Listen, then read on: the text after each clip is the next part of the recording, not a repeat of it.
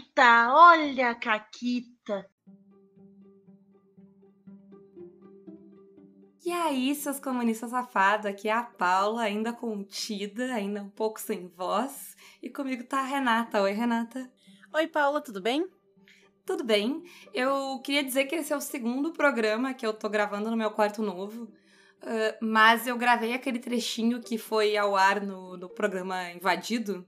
E eu tô tranquila porque eu acho que não vai ter nenhum problema de eco nem nada nessa mudança. Que bom.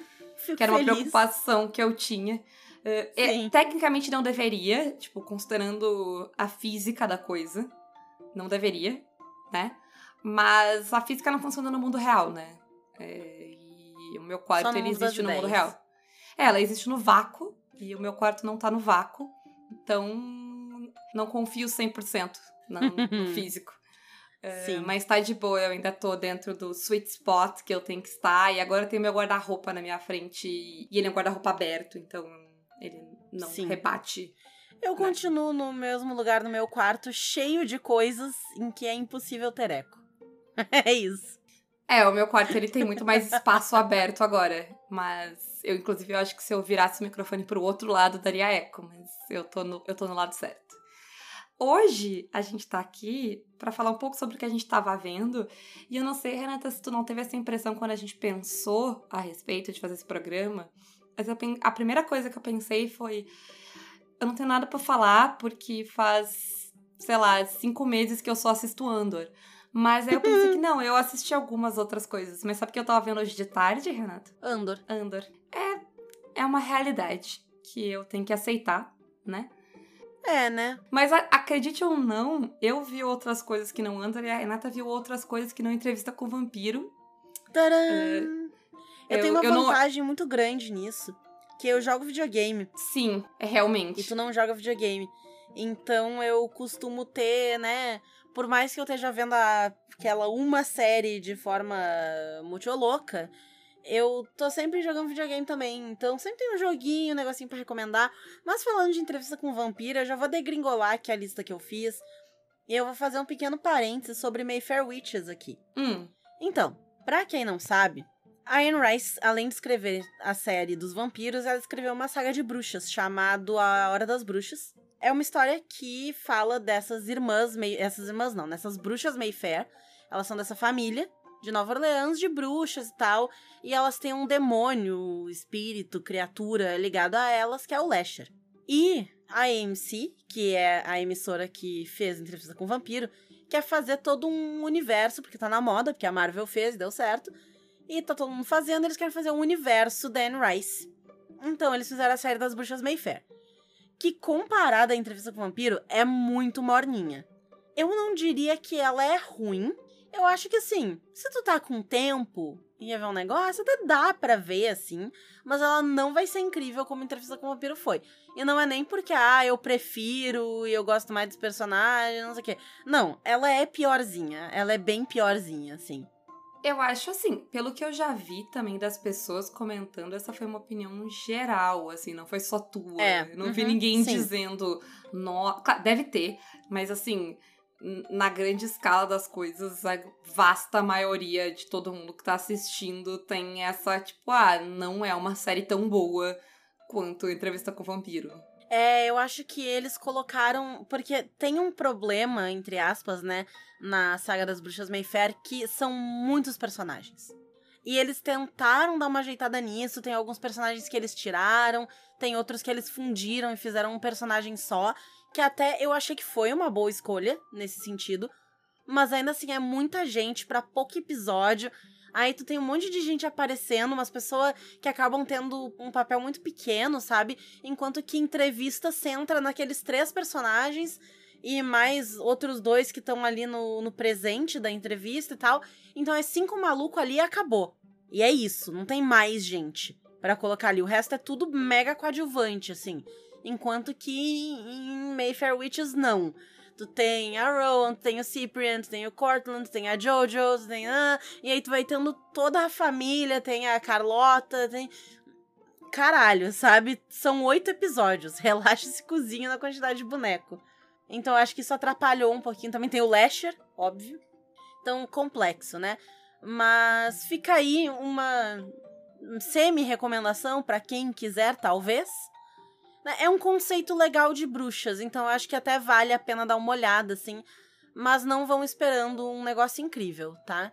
É, eu achei o episódio 7 um dos melhores, de 8, tá? Então tem que assistir um bom bocado. O primeiro episódio foi ok, o segundo até que foi legal, o terceiro, acho que foi o terceiro que eu achei muito ruim, teve um que eu achei bem ruim, não lembro qual. Mas enfim, né? Tem alguns que são bacanas, outros são ruins, mas fica bem mediana a série. Ok, ok. Tu acabou de me convencer a não ver. Perfeito. Serve também, né? Porque vai que a pessoa tava, ah, será que eu vejo? Gostei de entrevista. Ah, ah. Olha, talvez, assim, entendeu? Talvez. Ah, Porque a verdade é Uh, eu posso fazer um, um, leve. Editora me permite um leve desvio de, de assunto aqui? Claro, só um parênteses antes é que eu vou ver a segunda temporada. Tá? Então, assim, não foi incrível, mas eu estou curiosa o suficiente para ver a segunda temporada e tem personagens o suficiente ali que eu gosto para eu querer ver a segunda temporada. Mas é isso.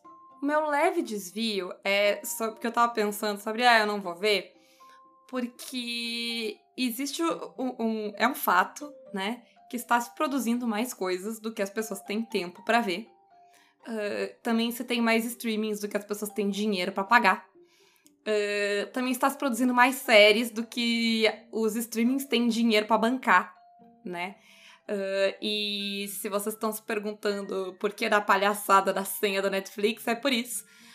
porque tá todo mundo dando prejuízo Uh, mas a Disney, a Amazon, a Apple, essa galera toda tem costas quentes, tem empresas que bancam eles na, no seu prejuízo. Uh, e a Amazon é a empresa principal dela, né? Então, assim, não estou dizendo que eles estão fazendo do jeito errado, para mim eles estão fazendo isso do jeito mais estúpido uhum. possível, uhum. mas esse é o motivo. É, como sempre, o motivo é o. Esse é um, né? Esse é o motivo de forma resumida. É uma tudo é mais complexo. O capitalismo, né? Sempre capitalismo. É, é, o capitalismo, né, não funciona. Porque a loucura de, ah, todo mundo tem que ter streaming porque streaming é um negócio. Aí, pra as pessoas assinarem teu streaming, tu tem que produzir série. Pra te produzir série que as pessoas querem ver, tu tem que produzir séries multimilionárias, porque as pessoas querem qualidades absurdas. Em termos de tudo. Visual, atores, papapá. É, aí pra te produzir isso custa muito caro, mas tem muito streaming, então as pessoas não querem pagar tão caro pelos streams. Então a gente vai fazer série dando prejuízo, se tu parar de fazer série, as pessoas cancelam teu streaming. E assim, sabe? Ah, e aí a gente vai fazer isso até as pessoas se apegarem às coisas, a gente vai subir os preços, mas aí as pessoas vão cancelar, enfim. O capitalismo não funciona. Quem diria? Em mais uma instância, né? Viva a pirataria. Mas. né? Conte aí, então, das suas recomendações.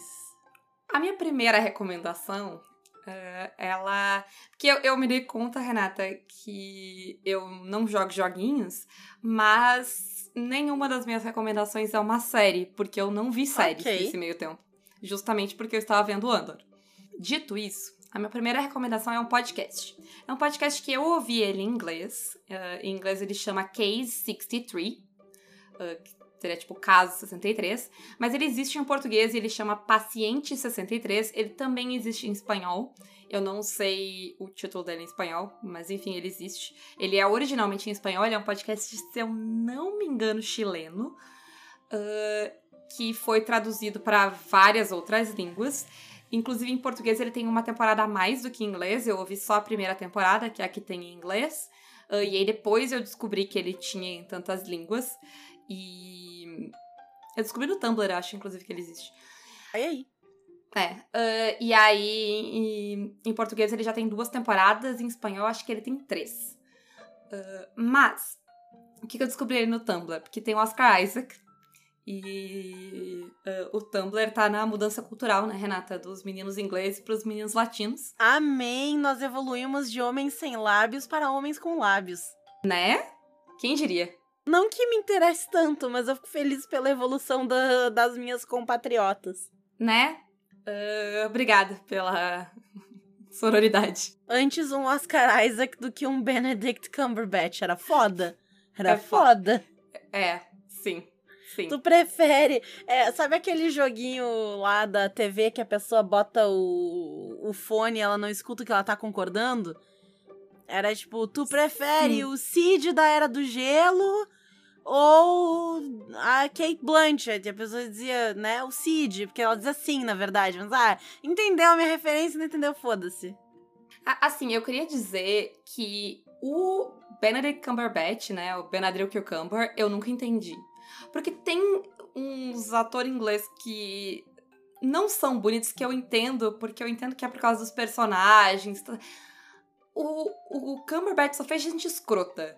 Nada contra, tipo, o Cumberbatch, assim, tirando o fato de que a família dele é escrota. O Cumberbatch é porque ele fez o Sherlock Holmes, e sim, é um personagem que é escroto, eu sei, mas ele é um escroto que as pessoas gostam dele porque ele é escroto. Então é isso, é, não tem, não tem É, mistério. então, eu não entendo porque, tipo, eu entendo tu gostar do personagem até, mas eu não entendo tu ter qualquer tipo de atração por aquele personagem. Porque ele é insuportável. Imagina, imagina. Eu não tô nem dizendo namorar essa pessoa. Ima- Imagina sair pra jantar uma vez com aquela. Insuportável. Ainda tem que ficar olhando pra cara do Cumberbatch. Enfim. Mas uh, voltando ao Oscar Isaac. uh, ele é um podcast. Ele é um audiodrama, né? Em forma de podcast. Ele é o, ori- todos eles, se eu não me engano, são originais do Spotify, porque o capitalismo tá aí, né? Então, só dá pra ouvir no Spotify. eh, De forma legal, claro. Ele é uma mistura. Sabe aquele momento em Cavaleiro da Lua em que eles ficaram na. Eles, eles tentaram dar uma vibe. Será que ele tá ficando maluco? Será que ele não tá? Porque ele tá internado? né? É aquilo com um pouco de 12 macacos, tá? Porque tem. Um, ele, ele é um. O Oscar Isaac é um cara que diz que ele veio do futuro. E a Julianne Moore é a terapeuta dele, que tá tentando tratar dele. Ela, ela não. Né, inicialmente ela tá tratando ele como alguém que.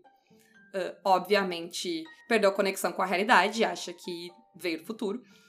E aí ela tá. é, Ela vai conversando com ele e tal.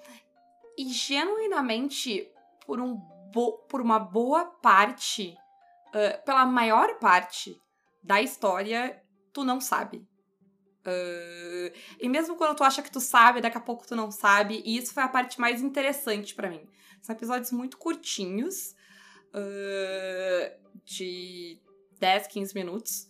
Ah, mas assim, genuinamente eu fiquei tensa, de tipo, eu fiquei na dúvida, sabe? Será que sim? Será que não? É, porque ele fala as coisas e faz sentido, aí daqui a pouco ela fala as coisas e, tipo, é, realmente, ela tem toda a razão. E assim tu fica nessa dualidade que eu achei muito legal, porque apesar de eu saber que não ia ser isso, porque, né, era Cavaleiro da Lua e tu sabe, eu queria muito, porque o Oscar Isaac é muito bom ator, sabe? É muito bom esses momentos dele em Cavaleiro da Lua.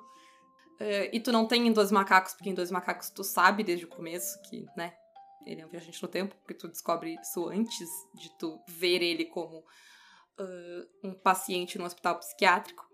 Ah, e é bem interessante. Ah, quem eu ouvi em inglês e achei muito bom, mas eu tenho certeza, tipo, a produção em português parece muito boa também. Ela é com o seu Jorge Amel Lisboa. Então, você pode escolher.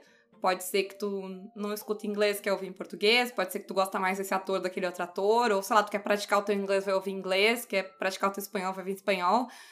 Quer praticar, sei lá, o que língua, vai lá e descobre se tem. Porque algum chileno ganhou muito dinheiro vendendo essa merda. Para... Ou pouco dinheiro, e aí quem tá ganhando muito dinheiro é o Spotify, não sei. Ah, mas, enfim, eu sei que tem em algumas línguas já esse negócio.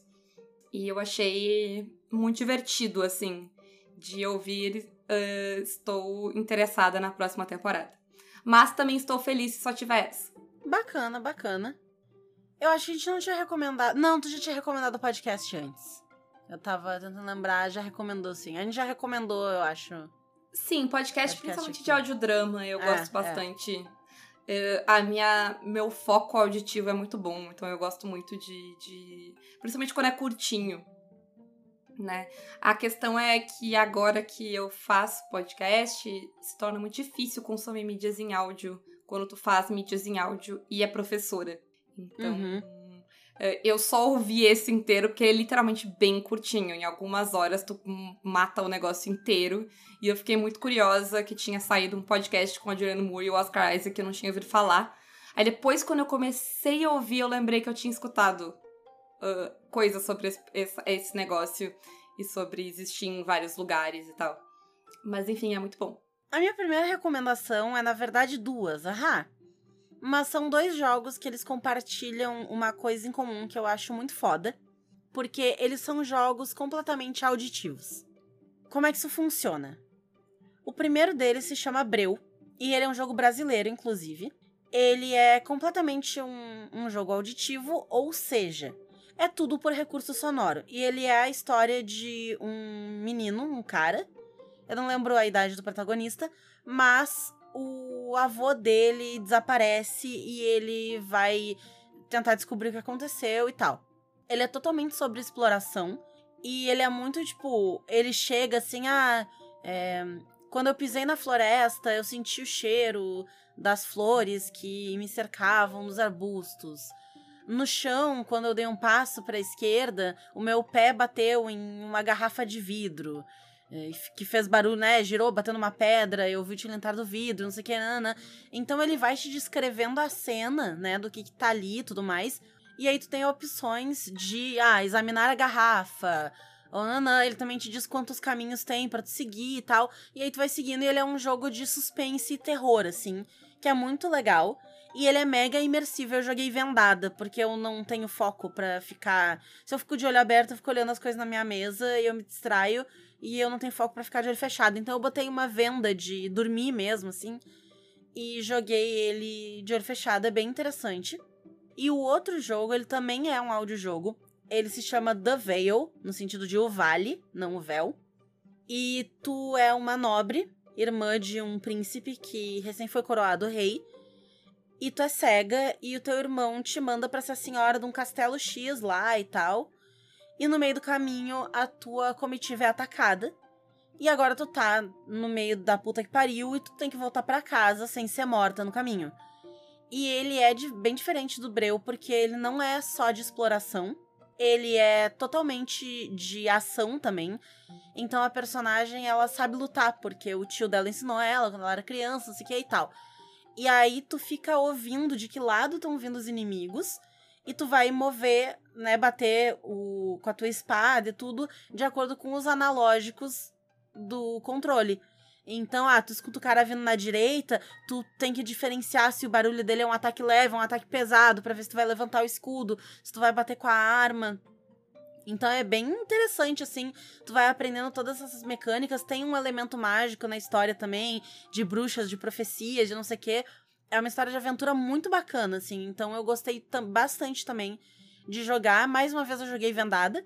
E nem, nem existe gráfico. Esses jogos, eles não têm gráfico. É uma tela preta. No, no caso do Breu, eu não lembro se é uma tela toda preta. No The Veil, fica tipo umas bolinhas. Parece o Windows Media Player, assim. Fica umas bolinhas na, na tela. E é meio que isso, assim. E eu achei bem legal, justamente pela experiência de um jogo diferente que não depende da tua visão e sim da tua audição total, assim. Legal. É, achei interessante que as nossas dois primeiros recomendações são Sim, são mídias, auditivas. são mídias audi uh, uh, só auditivas. Interessante porque a gente é um podcast, né? Uh, então, as pessoas que estão aqui, elas devem gostar de ouvir coisas elas devem Sim. ter desenvolvido algum tipo de foco para esse tipo de mídia, porque elas estão aqui consumindo, né? Qual era a tua próxima? A minha próxima é algo que eu vi faz muito tempo, não me perguntem como. Uh, mas finalmente o rato desgraçado resolveu colocar no Disney Plus. Uh, porque o rato faz dessas, Renata. Ele lança as paradas nos Estados Unidos e se recusa a lançar pros plebeu da América Latina, entendeu? Por meses. Uh, porque foi um negócio que saiu em dezembro. Mas finalmente está no Disney Plus a celebração de 30 anos de A Bela e a Fera. Que é o quê? Ela é assim, eles. Uh, a animação, né? A Bela e a Fera, uh, da Disney, tá fazendo 30 anos. E, na verdade, ela. É, ela fez 30 anos ano passado. Uh, ou ano retrasado até, mas ela fez 30 anos e eles fizeram esse é um filme pra TV que ele mistura apresentações ao vivo com o desenho, né? Com a animação. Uhum. Uh, porque é pra celebrar a animação que está fazendo aniversário. O que ele, eles têm um elenco muito foda, que tanto em termos de pessoas que são efetivamente muito foda no que elas fazem, no caso, como atores e cantores, uh, como um elenco muito diverso, que é muito interessante, né? Por um filme da década de 90 em que ainda é todo mundo é branco, hétero, cis e pipipi. Então ele tem um elenco uh, bem diverso em alguns sentidos, não em todos ainda, mas uh, bem mais interessante do que o elenco original nesse sentido. E todos os números musicais do filme são feitos ao vivo, com figurinos legais e. Enfim, Uh, eu achei muito divertido, uh, recomendo para quem, assim como eu, gosta muito de A Bela e a Fera, pra, tipo, rever o filme com essa pegada diferente e tal. Tem uh, uma galera muito foda fazendo os personagens. tem nomes conhecidos, eu fui porque tinha o Josh Groban como a fera, mas tem a Shania Twain, ela é a Mrs. Potts, e a Belle é a Her, então, tem pros velhos, tem pros jovens, tem pra todo mundo ser feliz. Uh, apesar de que eu acho que a Bela Fera é filme de gente velha que nem eu. Uh, e, enfim, eu curti bastante. Os números musicais são muito bons. Tem um número da, do que não tem no, na animação, que é Evermore, que é a, a, o solo da fera. E eu gostei. Eles fizeram uma parada, Renata, que a fera não é maquiagem, nem CGI. Hum. É um animatronic gigante. Hum, interessante. E para quem é muito fã da Bela Fera, assim como eu, eu recomendo assistir também o documentário sobre o cara que fez a Bela Fera e mudou a história da Disney, uh, que é o Howard Ashman.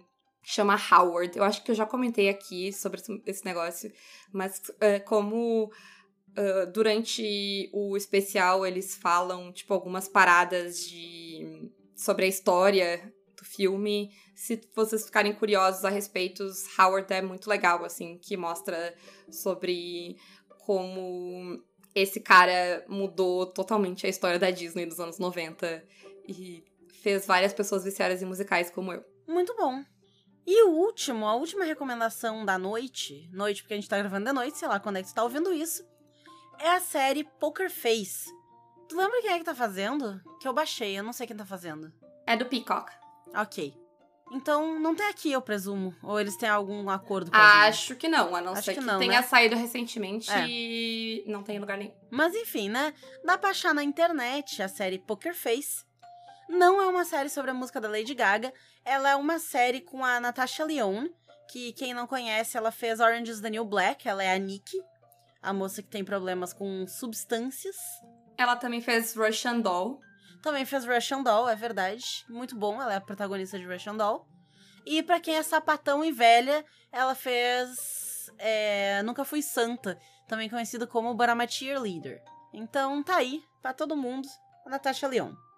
Ah, e ela também foi feita no Snatch Game de RuPaul's Drag Race, no All Stars, o último All Stars que teve, que ganhou, spoiler, a Jinx Monsoon, fez ela no Snatch Game. Enfim, a Natasha Lyonne, ela faz essa personagem que tem uma intuição muito boa pra saber quando as pessoas estão mentindo. Não tem nada na série que diga que isso é sobrenatural de alguma forma, a princípio é só algo que ela faz. Ela sabe quando todo mundo mente e é infalível e acontece sempre. Essa série, ela tem uma pegada de ser, tipo, aquelas séries policiais dos anos 80, dos anos 90. Então, tipo, Isso. ele fica nesse limbo, sabe? De esse cara, tipo, ele tem essa habilidade e pronto. É, essa habilidade, mas não é algo místico, mas é essa habilidade que ninguém mais tem. E por causa dessa habilidade, ela trapaceava em jogo de carta, porque ela sabia dizer quem é que tava blefando e tal. E aí ela foi pega e um cara pegou ela pra trabalhar num cassino. Só que acontece um crime nesse cassino. Esse é o primeiro episódio. Tem um crime no cassino. E ela acaba se envolvendo, né, pra ver o que, que aconteceu com esse crime, o que, que é e tal, quem é que matou. nanã. E por conta disso, ela acaba saindo fugida da cidade, porque tem gente que quer matar ela. E aí ela tá nessa trajetória, né? Por causa disso, ela acaba pegando vários empregos temporários e empregos meio merda enquanto ela foge das pessoas, porque ela não pode ter uma conta bancária, ela não tem celular, porque ela não pode ser rastreada. Então ela tem que pegar empregos que paguem dinheiro e que as pessoas não vão fazer muita pergunta e, né, não vai ter registro dela em lugar nenhum. Tem que ser umas coisas meio assim. E acabam acontecendo crimes, assassinatos ao redor dela. De novo, né, meio coincidência, não é por nada assim, não parece ser, ao menos, por nada místico. Mas sei lá, né, ela viaja tanto, tá daqui a pouco, pá, alguém morre e ela acaba, querendo ou não, solucionando o que acontece. Porque ela vê as coisas mais minúsculas, assim, tipo, ah, fulano de tal mentiu que tava no banheiro. Tipo, por que a pessoa mentiu que tava no banheiro? Mas aí, daqui meia hora acontece um outro negócio ela começa a ligar os pontos. Peraí. Fulano tava mentindo que tava no banheiro, mas se não tava no banheiro, onde é que tava e tal.